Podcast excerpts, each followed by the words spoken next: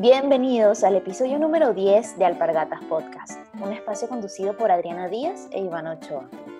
Dicen por allí que cuando uno ya no puede más, está literalmente raspando la olla. El refrán de hoy resume la forma en la que Ilianok enfrenta su día a día. Él vive en Venezuela y es un ejemplo de que allí siguen existiendo espacios para crecer profesionalmente, más allá de todas las dificultades. Nuestro invitado se dedica al marketing en redes sociales y nos sugiere frenar al piloto automático que solemos vivir por default. De hecho, nos reta colocarle propósito a cada uno de nuestros días más allá de los checklists. A Iliano le gusta ver stand-up comedy, leer noticias y trabajar. Los elementos que lo identifican son el equilibrio, la empatía y la libertad. Este episodio es patrocinado por Os Dental, el consultorio odontológico al que tienes que ir si quieres tener una dentadura brillante. Consultorio Os Dental, una sonrisa a tu alcance. Si estás en Madrid y quieres disfrutar de un 10% de descuento en tu próximo tratamiento dental, llama ya al 916-190-102 y diles que vienes de parte de Alpargatas Podcast. Si has disfrutado el podcast, toma un momento para calificarlo y agregarle un comentario. Muchas gracias por acompañarnos y sin más los dejamos con Raspando la olla. Hola. ¿Cómo están, chicas? Ay, ¿Todo bien? Ivana, Qué bueno ver. Ivana con su cabina toda recha, vale. Sí, Se me está cayendo, por cierto. Estábamos grabando Adrillo y se me cayó un foamy que plum. Ah, bueno, si vamos a poner una mano así, es que ya sabemos que estás ahí como en plan. ¿Y qué? Estoy viva. Bueno, Ilian, cuéntame. Bienvenido, Iliano. ¿Cómo Ah, estás? chicas, gracias. Qué bueno escucharlas. Bien, bien. Gracias a Dios aquí. Tuve un fin de semana súper regla. y bueno, tipo aquí en la casa, dejando que fluya. No, no me ocupé de trabajar nada durante el fin de semana. Entonces eso es súper positivo. Claro, Muy bien. ¿Y ustedes qué tal? Porque generalmente trabajas los fines de semana. Chicas, que tengo una obsesión extraña, que, que es que siempre tengo algo que hacer. Entonces yo digo, bueno, la semana que viene seguro me va a caer esto, esto, esto y aquello. Entonces yo mejor adelanto lo que pueda, como para, tú sabes, como para nivelarme algo ahí. Y siempre es, no ajá, siempre es buscar adelantar y buscar adelantar y buscar adelantar. Parece que esa rueda no cambia, no termina. Es que es como un vicio, ¿sabes? Es como un, sí, es verdad, es como un vicio extraño ahí que, que "Mío, o sea, Sí. ¿a quién estoy trabajando? Vamos a Cuéntame, un poco más. Quiero hacerte unas preguntas rápidas para que la audiencia te conozca. ¿Ok? Eh, Vale. Iliano, rapidísimo. ¿De dónde eres? Eh, no, yo soy de los teques, ¿conocen los teques? Yes, Miranda. Miranda, la capital. Y eso, y eso con tanta, con tanta, tantos amigos que emigraron. ¿Por qué has decidido quedarte? Yo me acuerdo que ese fue un periodo en que mi hermana se fue a Nueva York a trabajar allá en una escuela de música. Mi hermana son músicos. Wow. Y Ok. me acuerdo que cuando ella llega allá, ella se encuentra una oferta fina, porque ella decía, no, bueno, fino. Creo que eran como 17 dólares la hora, así, era, era burda, era algo fino. Entonces cuando llega, se da cuenta que eran 17 dólares la hora, pero eran que sí, no sé, ponte tú dos horas un día, tres horas el otro. Ah, Claro. no era nada. Le tocó como que vivir ese paquete chileno que le hicieron y tener que trabajar de otras cosas, pues, porque literalmente en Estados Unidos tienen que trabajar eh, siempre. Entonces, ella, no sé, yo como que viví muy de cerca esa, esa experiencia. Ella, ella cosas que obviamente no compartía por el grupo de la familia, ¿sabes? Ella como que me lo contaba. Sí. Y yo Claro. vivía eso como ella, y de repente cuando ella vi que le tocaba tener que ir por un restaurante para completar un poquito más las horas, o sea, yo soy el menor de mis hermanos. Yo siempre era como que el primero que quería irse. Y, mm, y por ejemplo, mi hermana era todo lo contrario porque ella tocaba las orquestas de- del sistema, ¿se acuerdan? sí. Ellos siempre viajaban por el mundo, siempre eran, sea, mi hermana siempre, casi que conocía todo el mundo, ella viajaba y ella era, la, que, la única que quería quedarse siempre en Venezuela. y yo, que siempre era chiquitico, el que nunca había viajado, era el que yo, o sea, yo quería despegar y salir de aquí lo- corriendo lo más posible. Claro. Entonces, me, eh, me, me veo mucho en el ejemplo de ella, pues, de que al principio dije, bueno, si me voy es porque me voy eh, en plan de algo súper. ¿sabes? Como súper, súper consolidado, una oferta que yo sepa que no va a ser un paquete chileno. Entonces, bueno, me surgieron trabajitos aquí y, y me di cuenta que podía desarrollarme aquí, pues. Y bueno, tuve como una oportunidad de comprarme un carro, incluso yo lo pensé, yo dije, ¿sabes? Cuando uno se Eso. quiere ir, uno como que siempre ahorra como para ir antes. Ujú. Ajá. Como que no, no, esto, esto es para el pasado, esto es para los hijos. Hasta que yo dije, bueno, nada, si yo decido quedarme porque estoy tranquilo, entonces, la idea es estar un poquito más tranquilo con este carrito y no sé qué, entonces como que decidí meterme en esa, en esa mm, inversión. Y yo dije, no hay vuelta atrás, pues, después que compré el carro, ya, ya quédate aquí, ya, ya que- Eso. o sea, que te vas a quedar, no me puedo quejar.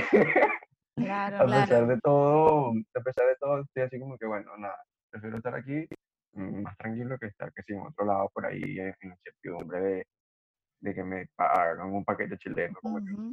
Entonces, Sí, fue un choque Sí. para ti. entonces por eso decidí.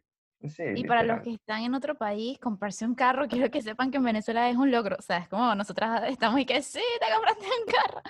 Qué- Y ahora, bueno. Ilano, ¿cómo está todo eso allá? Un poco para los que estamos afuera desde hace un tiempo. Yo siento que tú estás un mes afuera y ya es otro país, o sea, que te perdiste. O sea, te perdiste la novela, Sí. te perdiste Game of Thrones, lo dejaste en la primera temporada, llegaste a la última y que... Y estos dragones. Todo ocurrió.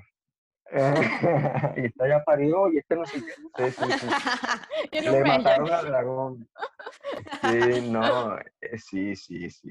Eh, pero incluso, o sea, se- ha sido así desde hace tiempo y, y ha sido acelerado. O sea, es como que cada vez más acelerado. Yo recuerdo en 2014, 2014 creo que fue, que hubo el Dacaso. Estábamos en la universidad todos nosotros. Uh, sí, el Este, fracaso.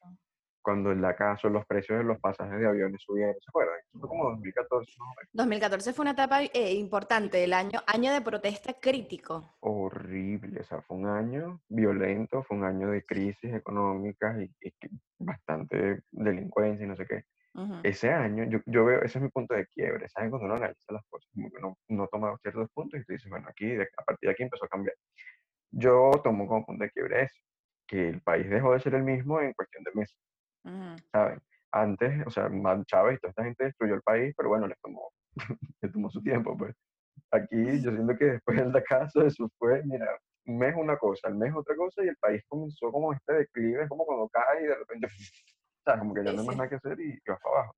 Entonces así hemos ya, bueno, no sé si decir que ya nos hemos acostumbrado porque es, es terrible decir eso, pero eh, el cambio y lo acelerado de las cosas eh, es rudo. Ahorita, por ejemplo, finales del año pasado, Ujú. siendo el año pasado un año terrible al principio, porque al principio empezamos el año que sí, con esta esperanza política y, y, el, y bueno, y, ajá, la- todo este tema opositor show extraño, luego vinieron unos apagones, ¿sabes? Fue un principio de año bastante intenso.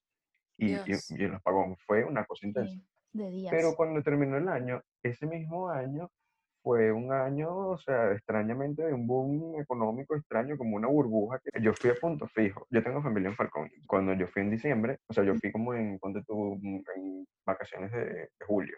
Y eso Ok. estaba horrible, o sea, era una cosa como que no habían los negocios cerrando, ¿sabes? Un poco cosas así horribles. O sea, que no, o sea, la, la ciudad estaba paralizada, todo el mundo era, había una crisis de dinero, gente no tenía ingresos. Y yo voy en diciembre de vacaciones otra vez a Ujú. visitar a mi familia y tú veías niñitos así en una bodega, porque mi, mi, mi familia es de un pueblito, es de un pueblito chiquitico de esos costeros. Tú veías a los carajitos con su billete de 5 dólares, que aquí era imposible imaginarse a un niñito en un pueblo con un billete de 5 dólares, Sí. comprando en una bodega chupetas. o veías, o sea, había, o sea, todo el mundo tenía dólares más que en Caracas. Y luego había como un- una carretera que antes estaba todo quebrado, ahora es Las Vegas. Ahora tenían que ser un poco de, de, de restaurantes nuevos, había que si locales nuevos, hoteles, ¿sabes? Una cosa que tú decías, pero ¿qué pasa? Había más camionetas. Mi hermana había en Panamá. Ah. Vino en diciembre y me acuerdo que ella dijo, dijo que, yo sé, aquí veo más camionetas nuevas que en Panamá, en punto fijo. Sí. Y, y Lennox, ¿a qué te dedicas? Mira, yo trabajo, empecé trabajando con redes sociales. Ujú. De hecho, empecé trabajando en mercadeo. Yo no. como los sociólogos a veces tienen como esta mirada chévere de, de bueno, demográfica y, y tienen como esa, esa, esa forma de ver de las sociedades de diferentes ángulos. Me vieron como un potencial chévere para, para poder trabajar en mercadeo y en Mercadeo. ciertas estrategias que ellos tenían ahí. Entonces fue genial, todo lo pintaban muy bien, pero paquete chileno de nuevo. me di cuenta que las empresas muy grandes no me atraen para nada porque son, ellas son muy fieles a sus procesos, a sus burocracias, a su, Sí. a su manera de tener que tener una imagen siempre antes de que, que o Ya. sea, no importa que se esté quemando la casa por dentro, mantener la imagen afuera, como que si estamos intactos. Y a veces esa imagen no se da mucho en las empresas más chiquitas. Cuando es una empresa chiquita, es muy fácil ser honesto con tu propio grupo de interés, es muy fácil mostrarte vulnerable, es muy fácil tener a un CEO hablando, ¿sabes? Es cuando, entonces, no sé, me di cuenta como que me dejé de sentir identificado con esa empresa porque era un poco, era como muy siempre el, el- el dinero por delante, muy siempre seguir produciendo. Teníamos protestas en ese momento, me acuerdo. Y esa empresa acá, que sin la- en plena avenida Francisco Miranda, que era donde había muchas protestas. Y me acuerdo que la empresa tenía un rollo de que, de que mm, teníamos un rollo con el aire acondicionado, me acuerdo que no servía, teníamos que abrir las ventanas. Pueden creer que en plena protesta el humo de, la- de las bombas lacrimógenas, esa cuestión subía y se metía por las ventanas y nosotros ahí. Trabajando ¿sabes? Savoy, trabajando de la imagen de Savoy. What? Li- Literal. Ese fue mi punto de quiebre, me acuerdo, en plenas protestas, horrible. Yo salí corriendo ahí con un pana, el pana se rebeló y a la jefa, todo, y le dijo a la jefa, yo, no, dale, ¿qué te pasa? Vámonos de aquí, ven, y vámonos. Yo, ah, dale, pues, chao, me fui. Y ahí comencé mi proceso de, de, de pedir la renuncia. qué, y, bueno. Y comencé Wow. luego a trabajar como, pero me gustó la experiencia que tuve porque fue un mercadeo. Pero entonces me da risa, porque yo no sé, y aquí, eso sería bueno que lo compartamos nosotros, a ver Cuéntanos. que, que, es, que es de... Todos somos jóvenes, ¿verdad? Pero a Ujú. veces no se sienten como unas viejas cansadas. Una vieja cansada. Ya va, No, ya estamos casadas. ¿Qué hablas? mi, mi domingo fue la cachifa Ivana, pues, o sea, limpiando la casa porque viene un amigo de Madrid y yo estaba, doña Florinda, vieja cansada. Es más, les voy a decir qué Literal. hicimos ayer. Estábamos, Saúl y yo jugando unos videojuegos y pusimos en YouTube Sábado Sensacional. Un recuento que hicieron de los mejores recuerdos de Sábado Sensacional de los 70, 80, 90 y lo pusimos ahí como de fondo. Ahí va. Yo estoy viendo, yo estoy Claro, haciendo lo mismo.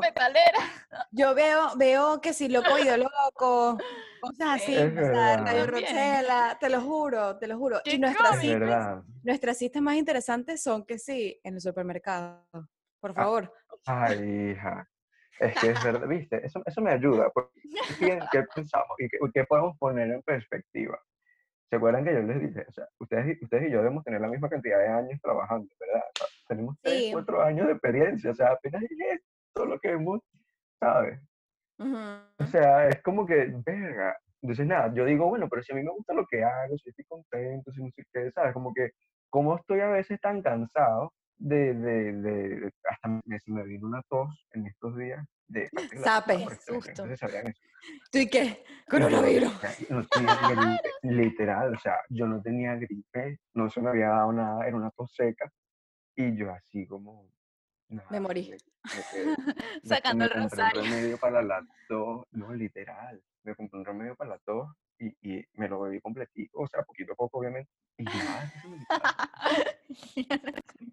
Y yo me di cuenta, es el, según leí por ahí, como que Ajá. si la tos tiene, o sea, ciertos síntomas que, que tenían relación con, con, con la tos que yo tenía, es como una tos psicológica, una cosa así como por estrés, como por ansiedad, como por nervios. Parece que tu cuerpo cuando está como muy estresado, muy activo, o como o muy, ¿sabes? Como muy, que sales de una cosa, entras en otra, y no sé qué, y sin descansar, el cuerpo como que comienza a tener ese mecanismo de defensa. Te recomendamos no. para eso que, que- que veas el capítulo 8, que justamente Edgar nos Ajá. enseña a, a, mm, Vamos a anotar eso. a meditar como forma para sentirte con más paz, más bienestar y, y bajar y Ah, reducir ok. ese estrés. El estrés es importante, pero hay una, o sea, e- en Ejercicio. menos cantidades. Claro. Y es también que es- nos es dice que deberíamos hacer duchas de agua fría en las mañanas, pero eso si quieres, si quieres, pásalo. Sí, eso es un tema. Eso Sí. es un tema. Está más difícil, ¿verdad? Ah, bueno, lo puedo hacer. A veces me gusta como ver comediantes, ¿saben? Como que Ver comedia. es Bueno. brutal. A mí me encanta mucho ver comediantes. Claro, porque la terapia, de hecho, si estás muy pendiente ahí y no está, tienes el, el teléfono, puede ser una forma de meditar. La terapia de la risa también, como, Es- eh, eh, si valga la redundancia, es una terapia. Quiero que nos recomienden, los que nos están escuchando, ya que Ileana dio este excelente tips, stand-up comedy que podamos ver por YouTube, lo escriben aquí abajo y así todos nos beneficiamos de Ah, esa terapia de compartir stand-ups comedy. Sería genial. ¿Cuáles recomiendas tú? Literal. Me- a mí me gustan mucho los comediantes gringos. No sé por qué. O sea, creo que ya, m- a, a- a veces la realidad de Venezuela es tan, ya es suficiente. Ujú. Y ahora el tema que nos atañe a nosotros y hablando de refranes. Tu refrán, el que trajiste a, a colación, es raspando la olla. Esto es un refrán de autoría personal de Ilianoc. No es en Venezuela. Coméntanos un poco más, Ilianoc, por qué elegiste ese refrán. Es un refrán, yo me imagino que antes lo usaban mucho cuando casi que se te acababan los reales o casi que, que, mira, ya no le puedo más agua a esto para rendirlo, o sea, ya esto es lo que hay, ¿sabes? Yo lo uso mucho en el sentido creativo, yo que trabajo creativamente. A veces uno llega a un límite y, y bueno, así como estábamos hablando al principio, que a veces hasta se me da por trabajar incluso fines de semana, uno tiene que poner como cierto límite, ¿no? Creo que hay una manera de siempre empujarte a, a entregar el 100% de ti y eso es lo mejor. Pero si tú entregas el 100% de ti cada día, tú comienzas a raspar la olla en algún punto y lo comienzas a raspar más pronto que, que tarde, ¿me explico? Para mí raspar la olla es como decir, mira, tuve esta semana de trabajo, pero aquí donde hice estrategia, en donde creé, en donde hice esto, aquello, no sé qué, me, me- me- me llevé a un límite literal en el que no me quedó de otra que raspar lo último que me quedaba en la cabeza y el último esfuerzo para poder sacar algo adelante. Y eso es bueno porque entregaste bastante de ti, pero también es bueno que después de raspar la olla, literalmente, descanses un pelo. La llenas Sí. otra vez. La- para y espera que esa broma se te llene otra vez, porque literalmente es muy difícil eh, eh, vivir raspando la olla, ¿sabes? Como que no vas a, a generar, tu esfuerzo no va a ser el mismo todos los días. Entonces, por ejemplo, ahorita lo que yo veo cuando uno está, cuando les digo que a veces me siento cansado y viejo, es que, mm, es que puede ser eso, ¿sabes? Creo que también todos formamos parte de un mundo que va muy, muy rápido. O sea, el ritmo en el que, van las cosas es súper, súper rápido. Y, mm, y también, en el- sobre todo en el ecosistema en el que yo trabajo, las cosas siempre son muy, muy rápidas y se te cansa. Y, mm, y no se trata tanto de, de- se trata también de, de tú también saber como a qué ritmo ir, decidir tú, como que Mm, si tengo esta olla, vamos a sacar un poquito hoy, vamos a sacar un poquito mañana, ¿sabes? En vez de andar ahí todo el tiempo activo, todo el tiempo como en una, mm, En una raspando esa olla, o sea, no, no, no te va a funcionar. Exacto, en una carrera, eso creo, creo que al final. Entonces, esa es como mi concepción de raspar la olla. ¿Cómo sabes que estás llegando al límite? O sea, que, ¿de qué manera te das cuenta como, ya, mira, esta olla ya está a punta del cacerolazo? Literal, sí, sí, que ya está que para, para, más, más para tocarla. Mira, sí, eso, eso es un punto bastante mm, que no es fácil de identificar y, y me costó durante bastante tiempo. Más bien ahorita creo que estoy en ese punto en el Mm. que comienzo a identificar ese punto. Ah, Yo me hacía el típico to-do list, ¿sabes? Cuando tú empiezas a estudiar y tú pones, mira, esto es lo que quiero hacer hoy, hoy, hoy, hoy. Mm, Me di cuenta que muchas veces esa lista de cosas se convierte más en una lista que en un propósito, ¿sabes? O sea, como que mi propósito del día es más cumplir esa lista que entregar algo mm, bien o no bien, pero entregar algo como con pasión, como con, ¿sabes? Sí, sí, sí. Y, y eso me di cuenta que eso no puedo dejar, no puedo dejar que pase, porque Claro. Me, me recuerda mucho cuando pienso en la universidad y digo, ahí tengo un libro, de hecho está por aquí, una guía de Tocqueville, ¿se acuerdan? No sé si ustedes leyeron. Tocqueville. Claro, es uno de mis Ah, autores favoritos. Su- Democracia en. Es que el mío también, el mío El que también, escribió la democracia en Democracia en América. América. Eh, es así, Ajá. tal cual, eh, eh, tal cual la democracia en América, a mí me ha tocado vivirla desde hace un año, ¿verdad? Un año y medio, y es impresionante lo actual que es este libro. Es impresionante. Sí, porque sí, es verdad, puedo como predecir muchas cositas que o puedo describir desde el fondo. Creo que cuando tú tienes la capacidad de escribir algo desde el fondo, eso se vuelve timeless, ¿sabes? Eso se vuelve Ajá. esa guía. Sí. Atemporal. una descripción muy superficial, eso no te va, te va a llevar como algo del momento, no te va a llevar al legado que construyen. Pero bueno, por ejemplo, me pasó mucho con la democracia en América, que yo la leí en la universidad, Ajá. Pero me arrepiento mucho porque la leí mucho como para pasar el ensayo, el examen, la cosa, ¿sabes? Y no la leí, o sea, te lo juro que puedo decir también que es uno de mis autores, autores favoritos y no he podido sentarme un día desde que la leí, no me he sentado un día así como, ¿sabes? Como a, a verdaderamente agarrarse el libro y, y, y, y profundizarlo. Entonces recuerdo que, mm, y disfrutarlo. Entonces yo Ujú. traspolo ese ejemplo a lo que pasa con, con este to-do list diario. Lo hago como por cumplir, ¿sabes? Como para pasar el examen, pero no lo hago para llenar esa tarea de sentido y de, de Claro. personalidad y de la creatividad y de ese sello que uno le da a cada tarea que tú haces. Entonces creo que cuando llego a ese punto en el que yo digo, mira, hasta aquí puedo llegar yo con esta lista, porque de aquí para abajo esto es raspar la olla, o de aquí para abajo esto voy a hacerlo como por cumplir un horario, por lo que sea, eh, creo que lo dejo para mañana. Es lo mejor, porque Qué si no, te va a bonito. hacer cualquier cosa. Sí, literalmente. Va a ser cualquier cosa la que vas a entregar o va a ser como cumplir un examen, algo así. Entonces es como, no, prefiero que esperar. Sí, es lo mejor. Tienes toda la razón porque creo que como millennials que somos, Ujú, nos hemos acostumbrado muy rápido a ese ritmo que, que precisamente decías. Sí, Y el problema está en que dejamos de disfrutar de verdad el valor de las cosas en lo sencillo, en lo que tú dices, tan, tan sencillo que en los años 80 era leerte esta guía, estudiarla, analizarla, ¿sabes? Y hoy en día se ha convertido en dale que tienes que hacer otra cosa y otra y otra, y si Eh, no te la muévete a inventas, la otra. y si no, o sea, o las redes te quitan tiempo, y así, y así, y así. Entonces todo te va demandando tiempo y atención. Y yo creo que eso que dijiste debería ser como una meta de, de día a Sí, día, de me estoy disfrutando de verdad esto que estoy haciendo o lo estoy haciendo para darle el check, darle al- a la lista y sí. terminar. Y ¿Sabes qué? pasar a la siguiente. De hecho, a partir de este episodio, eres nuestra conejilla de India, vamos a comenzar a darle retos a las personas, al- a, retos que traen los invitados. El reto tuyo, más bien, es justamente, pareciera, este, que es como tratar de identificar cuándo estás en piloto automático, ¿no? Cumpliendo tareas, cumpliendo tareas, y, y darle el propósito al día. Exactamente. Cada Bien. invitado con su experiencia o, o nos trae el refrán, nos trae la experiencia y en base a eso nos explica un, algo que tiene que mejorar o un reto de vida o un hábito nuevo que tiene que inculcarse en su día a día. Entonces invitamos, Adri y yo participamos, por supuesto, en este reto, no solo la gente que nos escucha, a esa semana seguir ese reto. Claro, no, está genial. Oye, qué casualidad, se parece más o menos a lo que hemos estado hablando. Sí, bueno, justamente, todo, todo, todo tiene sentido. Sobre qué es lo primero que te pasa por la cabeza en las mañanas, hablándome de, de ti. ¿Te paras y qué piensas? Bueno, yo soy muy cristiano, entonces doy gracias a Dios. Creo que siempre es muy importante eso. Eh, me gusta mucho agradecer eh, las cosas que tengo y sobre todo cuando, o sea, es algo que he venido haciendo desde que este problema comenzó con la pandemia, Mm, porque al principio yo estaba muy nervioso con todo el tema.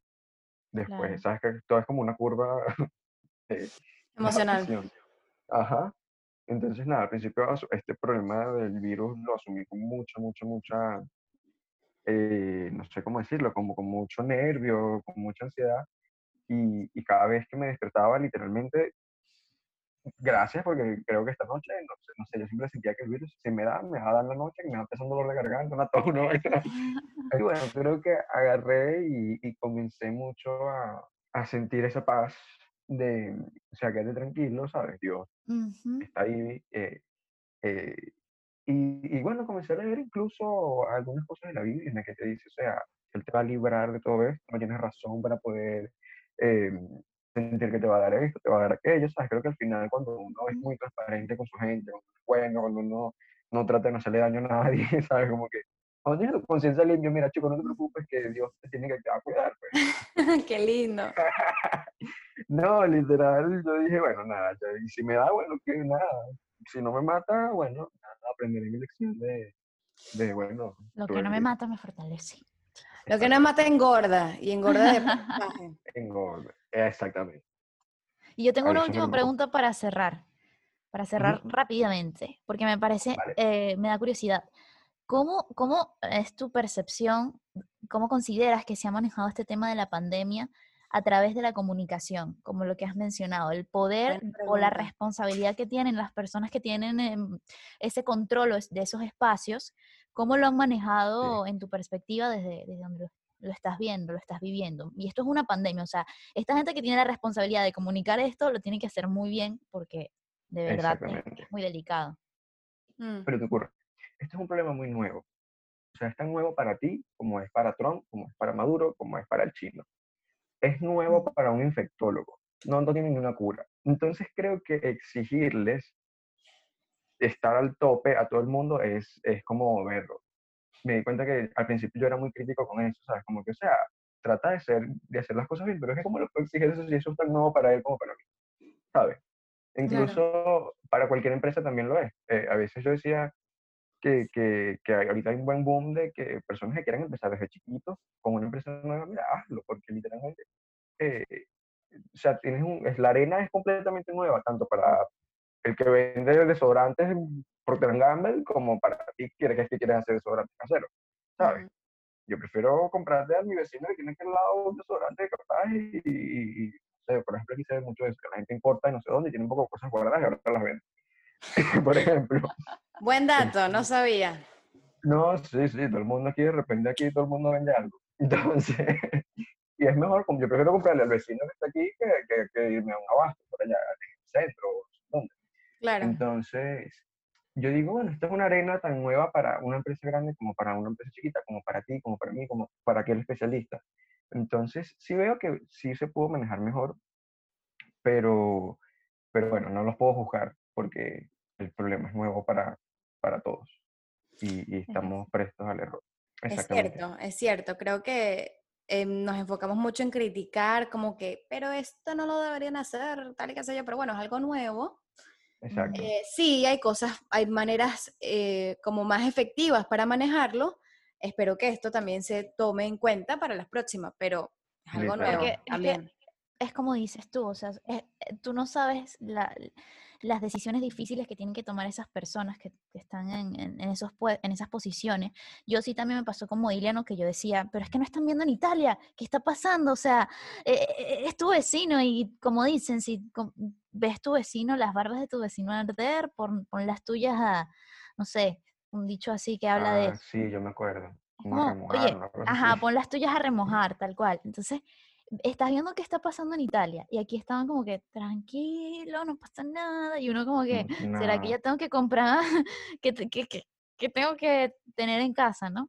Y también me pasaba eso al principio que yo decía como que, o sea, yo, yo, yo vivo en Barcelona, acá la cantidad de turistas es, enorme. Tú ibas por la calle como asustado porque era una cierta tensión porque no sabías qué estaba pasando. Entonces era como que, claro informen un poco más. No, no, creo que no esté pasando nada, porque en Italia sí que está pasando algo, algo más grave. Salió de control. Y bueno, aquí también casi, casi que estuvo difícil la cosa. Tampoco fue... Y seguramente, yo les voy a decir algo, ese virus va a llegar otra vez, pero creo que nos va a agarrar más preparados. Y eso, ahí es cuando sí debemos exigirle a, esas personas que tengan una mejor. Mira, yo creo que, creo que este, los venezolanos hemos enfrentado tantos cambios profundos que nos ha llenado de esos miedos, de esa inseguridad, de esa ansiedad, eh, que a muchos les comenzó a llenar la pandemia, que siento que tenemos unas herramientas distintas para enfrentarlo. O sea, es verdad. Quizás una persona que nunca haya tenido cambios tan bruscos en el país, que les haya producido tanto miedo, para él fue una primera impresión absurda y sí se habrá llenado de mucha ansiedad, pero probablemente a nosotros nos tocó distinto. Ayer estaba conversando, salimos con unos amigos. Eh, con protección, con distanciamiento social. Con, distanciamiento, obvio. Dejándolo claro, protocolo. Por supuesto, siguiendo el protocolo de distanciamiento social. Y conversábamos como que, bueno, llegó el coronavirus, nosotros y que, y no hay papel ahora. Por favor, señor, Yo he enfrentado muchas, estas cosas a iguales y con protesta y sin agua y si, tú estás tranquilo, que preparado estamos. O sea, creo que, que sí, que ahora la humanidad se está pareciendo quizás más a nosotros los venezolanos o, los cubanos que también tienen mucha resiliencia y, y bueno, chévere, esa, esa es la actitud sí, la actitud que más están buscando ahorita las empresas a nivel profesional, la resiliencia. Es verdad. Ustedes que son sociólogos, pueden decirlo mejor que yo y es que al final las sociedades que salen adelante son las que más se cohesionan, las que más se apoyan y ordenadamente llevan a cabo los protocolos y, y en todos de un, de un bien común. O sea, y nos encantó conversar contigo. De verdad fue muy ameno, fue un chiste todo el tiempo y cuando serio, serio. O sea, aprendimos, sacamos valor y nos divertimos. Claro. Ay, no, gracias. Gracias.